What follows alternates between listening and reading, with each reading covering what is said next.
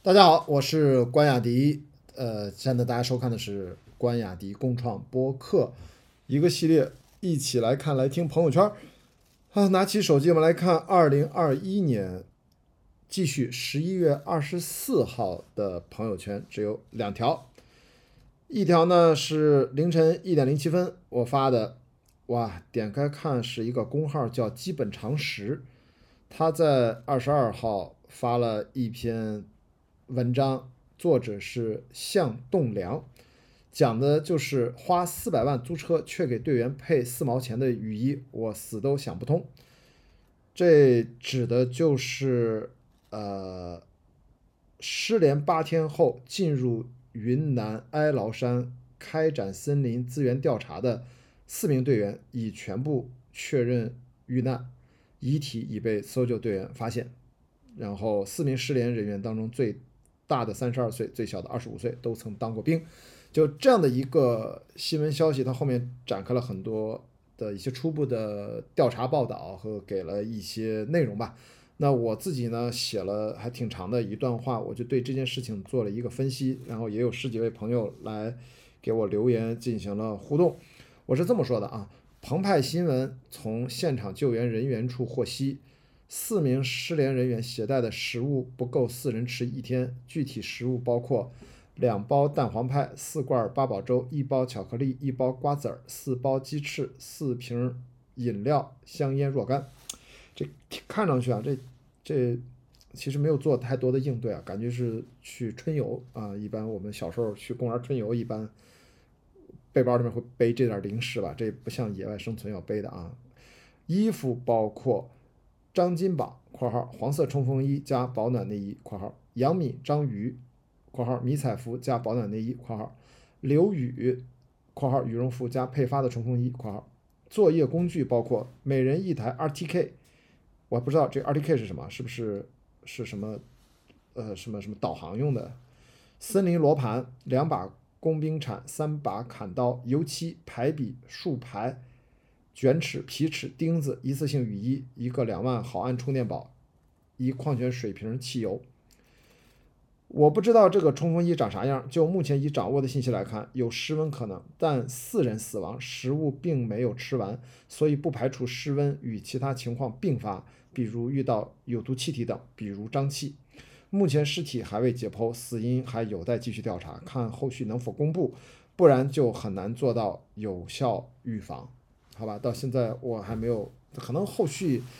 尸检啊、死因可能已经有报道吧，但是我没有跟踪到后续的消息。总之，这个事情呢，呃，我自己在评论区啊也回应了我一个导演的朋友啊，他就发了一个“操”啊，就这一个字儿。我说，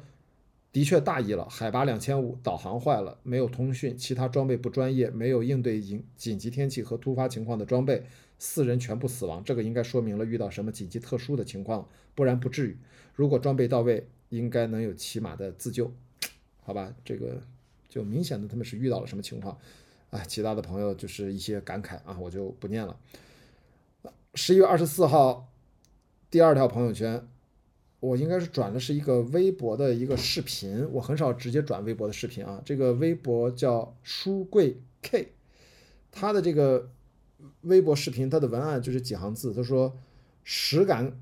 踩屎感鞋子回腿啊，就是那鞋很软，像踩屎一样。”今天这期我们来聊踩屎感鞋子是如何从脚踝、膝盖关节稳定方面一步步毁掉你的腿，让你脚底塌陷，腿越走越弯。视频临结尾附上比较方便的矫正维护办法以及鞋子的购买建议。如果这期视频对你有帮助，欢迎转发到首页，让更多人认识我。哎，这是他的推荐的微博的文案，那我就帮他转发到我的朋友圈。我说这个短视频内容是对的，拖鞋日常走路不要追求过多的踩屎感，跑鞋只有长距离需要比较好的缓冲，且跑步的鞋大底和中底都有比较专业的科技材料，当然指的是靠谱材料。现在跑鞋开始加碳板都是新趋势。我这个意思就是讲，我们真正的其实应该更舒适的啊，更符合人体的。力学啊，承重的感受，其实鞋底是比较硬，相对来说是呃，我们对整体的呃足弓啊这种保护是比较好的。呃，像这种踩屎感，，sorry，打了个喷嚏啊，我就不剪了啊。哎，这应该是过敏性的喷嚏。那像这种踩屎感呢，的确它会对你的整个的立线发力都是一种妨碍啊。我说了，跑鞋呢，它要很软，它也是建立在硬上的软，它也不是那种纯粹的软的软，这是完全不一样的。你想想，我们的越野跑鞋都是在恶劣的户外条呃条件下都要奔跑、攀爬、下降、陡坡、上升，啊，所以说在这种环境下，它再怎么厚的底儿，它一定不是为了软而软，它是为了。安全的能够踏过这些复杂的地貌环境，所以我觉得这是难得看到一个科普视频跟我这个跑步运动直接相关，所以我觉得值得推荐给大家，有机会可以去看一下。好，十一月二十五号，一二三四四条微博啊，第一条观察者网发了一条微博，说日裔编剧在漫威新片中夹带私货啊，就讲的就是黑人下跪痛哭为广岛核爆忏悔，就指这个。永恒族里面大概有这么一部啊，然后这个事儿很多消息我就不展开了，因为涉及到一个在国内目前据说可能还有点敏感的一个呃中国导演，嗯，我就不多提了，我就看看我转发配发的文字是啥，我看一下啊，嗯，我是先转了评论区一个人叫伊卡尔斯蒙哥鲁菲莱特说的。华裔拍板，日裔码字，黑人下跪，白人懵逼，好吧，这还挺段子的。我后面我说啊，虽然这部电影你说咋引进，估计引进了也是一起跟美国观众懵逼。呃，像核爆这个事情，你要非要这么去忏悔呢，我觉得他很难。就目前国内的环境啊，他很难引进了啊。当然，本来这个导演的原因，可能也引进不了。可以预见性的判断，国内网友通过下载看到后，少不了一场新的口水战。目前这个片子啊在海外已经上映了，在网上大家现在还没有看到，盗版目前应该也还没有出啊。无论如何，漫威最近几部片子是彻底送走了大陆市场。蜘蛛侠好歹也是中国人民的老朋友了，应该能网开一面吧？特别还有索尼公司跟迪士尼复杂的恩怨关系。那就目前来看，蜘蛛侠新的这个英雄无归好像也没有引进的消息。注意这这个蜘蛛侠系列电影啊，它其实嗯，虽然蜘蛛侠是漫威世界里面的超级英雄，漫威又是迪士尼公司的收购后的一个算是一部分吧，但实际上整个蜘蛛侠大电影呢，这次的主导权依然还是由索尼公司来主导，所以宣传啊、发行啊、营销啊，呃，都是索尼而不是漫威，也不是迪士尼来主导。这个要跟大家讲一下，这是一个很悠长的历史渊源故事。好，我们 直接来看下一条，是我转了财经网，呃发的一条微博截图，说浙江延长产假，浙江生一孩共可休一百五十八天，二孩、三孩各一百八十八天，反正就是说这是给母亲的一个延长的长假啊。具体的说的是浙江省十三届人大常委会第三十二次会议表决通过关于修改浙江省人口与计划生育条例的决定。将自公布之日起实行，呃，实行。其中明确，符合法律法规规定生育子女的夫妻，女方在享受国家规定产假的基础上，一孩延长产假六十天，二孩、三孩延长产假九十天。自生育之日起，按照自然日计算，不影响晋级调整工资计算工龄。用人单位根据具体情况可给予其他优惠待遇。男方享受十五天护理假的规定不变。好吧，这个后面呢？我其实又配发了其他的几个图，但是我还是直接说我配的文字吧。我个人的观点简单就是说，如果不解决生育成本谁承担的问题，单方面的貌似只给女性延长产假，只会起到反作用。这句话什么意思呢？就是因为你给女性一方产假越长，你对用工单位实际上增加的不确定性和风险就越高，而企业为了避免这种情况，因为民营企业啊，这个没有法律规定你必须要招女性员工，他们就因为要规避这种不确定性，他们其实就会一定会刺激他们，会考虑是否就会尽量的少雇佣育龄期的女性员工，实际上造成了更大的职场上的男女不平等。但有的时候呢，这个问题是不是好像听上去很难解决？那政府其实希望。能让母亲得到更好的假期的休息，要注意在假期期间她的工资什么各方面待遇都是要照发的。那么这个问题实际上，所以我就提出来嘛，就是解决生育成本这个事儿，国家如果不去真正的实质性的去帮忙，呃，不能说兜底那么夸张吧。总之，你现在把这个事儿等于成本全部交给了呃企业去承担，那实际上对男女在职场上的性别平等，我觉得反而是造成了障碍。那朋友会讲，的雅迪呢这个事儿就无解了吗？我觉得我们如果激进一点的看啊，那如果是否我假设我们只是一种假设，如果生孩子的时候，母亲和父亲虽然只有母亲在生产啊，我们也给父亲同等的这种产假，那是不是对于用工单位来说，至少在这件事情上，他没法去给女性的职场上设立更高的门槛？他没有理由，为什么？因为只要有小朋友出生啊，爸爸也要有产假，而且呢，我如果国家敢这么规定，企业就是必须要面对，呃，所有的员工概率生孩子都是一样的。那就不分男女，你只能说育龄期间的男女都不要，但男的育龄不存在，你知道三四十岁、四五十岁都能生孩子啊，你只要精子活动力还 OK，质量还 OK 的话，所以说企业就没法去做一些预设的前提下，对男女的职场上的不平等就设置了新的障碍。就目前啊，我只是说一个是生育成本，嗯，怎么去尽量消化啊，怎么能有更科学的。呃，这样的政策和是大这样的呃个人也好，机构和政府怎么去协调这个事儿，才大家真的敢生育啊？只要生育成本降不下来，这都是一个根本性的问题。另外，产假的问题是否可以大胆的去预想一下男女平等？这样的反而会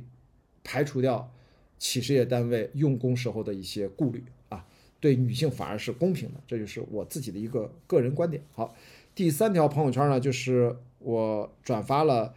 开言堂开放对话的呃第一站李松蔚，我们俩在南昌对话的一个视频，我配了一段话，我说开言堂开放对话开始回放了，先是音频版的，每个人或多或少都有焦虑，到底该如何正确理解和面对焦虑？跟李松蔚聊了两个小时，打破了我不少传统的刻板印象和错误认知。最近被焦虑困扰过的同学们值得听一下。虽然合作方几次叮嘱我要跟嘉宾对一下话题，但我按照我对自己选择的播客方向理解，尽量在坚持。呃，坚持大概下面几点啊：一啊，只确定话题方向，不提前沟通详细内容；二，与嘉宾保持彼此的未知感和话题方向的新鲜感；三，即兴的互动与回应；四，保持开放性，无论线下还是线上都可以参与。呃，五，不剪辑，你听到的、看到的就是。对话全过程，最后我坚持做视频播客，音频就是另一个另存为的版本。以上不代表播客的正确理解，只代表我个人对播客的追求和实践方向，不需要大众接受，只需要嘉宾和合作伙伴的信任和支持就可以了。如果你喜欢这个系系列，欢迎全网搜索关雅迪开放对话，关注、点赞、收藏、转发、评论，不拉不拉这些啊。好，这是这条朋友圈。那么二十五号最后一条朋友圈呢？呃，指的是关于。三十年前，钱学森同志啊，关于虚拟现实和元宇宙的展望，他给元宇宙当时起了名儿，当然没有元宇宙的概念，他只是说灵境啊，这然后就转发了一个他的手写的信，他说 virtual reality 啊，想呃想的叫此词的中译，他就对虚拟现实的中文译名儿，他说人为景境啊，不用人造景境啊，就是中国园林了啊。他说用灵境，他说我特别喜欢灵境，中国味儿特别浓啊，哎，反正像这个元宇宙，钱学森同志啊，人家说的是虚拟现实 （virtual reality），翻译成中文，他建议用灵境这个词儿。反正这个大家自己去想吧，我觉得这还挺逗的啊。那十一月二十六号、二十七号都各发了一条朋友圈，我们来过一下啊。二十六号，我是半岛都市报发了一条微博，它还是关于。结婚的中国的现实的一个最新的数据状况啊，中国初婚人数七年下降近半，二零二零年初婚人数为一千二百二十八点六万人。中国统计年鉴二零二一显示，二零二零年婚姻登记人数总共八百一十四点三三万对儿，较二零一九年减少一百一十三万对儿。这也是自二零一三年达到一千三百四十六点九三万对儿后，连续七年下降。这也创下自二零零三年（括号八百一十一点四万对儿括号）以来近十七年的新低。相比2013年的最高峰，2020年结婚人数下降了39.5%，接近四成。结婚登记数据包括初婚人数和再婚人数，相比再婚人数，初婚人数与出生人口的关系更为密切。二零一三年也是初婚人数的最高峰，达到两千三百八十五点九六万人，而到二零二零年，初婚人数为一千二百二十八点六万人，七年下降百分之四十八点五，接近一半，比结婚对数降幅多了九个百分点。好吧，我没有配任何的文字，我觉得大家就这么看着办吧。当然，评论区有一个比较搞笑，因为这个微博下面配图是配了一对儿结婚证摆到一起的一个照片，结果有一个呃我的微博卢老师啊邵辉老师评论说：“我以为你来晒证了。”好吧，因为他看小图看到两个结婚证，以为是我的啊。好吧，他他他有点太兴奋了啊。好，我们二零二一年十一月二十七号也就发了一条朋友圈，是。微博庄实利和，这是应该是一个医学相关的专业人士，他发了关于呃马来西亚啊、南非等等检测到的新型的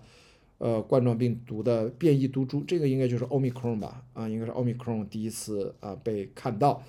那我当时就配了简单几句话啊，因为他的微博的内容每条都很长，而且内容非常专业，我就不念了。我是说我认识的朋友里，绝大多数都打过疫苗。有的人正好相反，可见同在国内，彼此活的还是非常平行宇宙的。这一点呢，就是我知道身边真的我认识有朋友啊，极个别的啊，呃，他们真的不打疫苗，而且也不知道打疫苗好还是不好。我说灭活疫苗如果都不敢打，那我觉得你流感疫苗从小没打过吗？对吧？这是这有什么问题呢？这已经是被证明多种疫苗里面应该是目前经过验证，中国的灭活疫苗是对人体应该是。相对来说是最安全的一种疫苗，我没有说安全有效，我说是安全，对人体没有损害。mRNA 它的对身体的长期的不确定性，理论上现在只是没有大量的数据验证，理论上应该是还也是 OK 的。但是因为这个疫苗研发的速度太快，还需要需要大量的数据去论证清楚，说它对身体没有害处。就现在目前还不敢这么讲，好吧？但是这并不代表大家就不打疫苗。啊，因为在这样的一个大环境当中，你能打到最好的疫苗，就是你触手可得能打到的那个疫苗，就是最好的。所以，我们希望啊，全世界人类啊，国内的朋友们都团结起来。当然，国内的朋友已经很团结、很团结了。就是老外真的很多就是狂不打疫苗，这我也真服了。就是这个人类如果不团结起来，这个事儿它就是平息的就会很慢，好吗？这必须是大家团结起来，要都打疫苗，然后都要多少人具备了抗体。然后这个病毒才能够跟我们有机会。它如果自己不消失的话，如果我们不把它克服的话，它就第三种情况就是跟我们来一起共存，就像流感一样。现在新冠疫苗在二零二二年的一月六号，我来录这期播客的时候，我依然讲它的其实目前它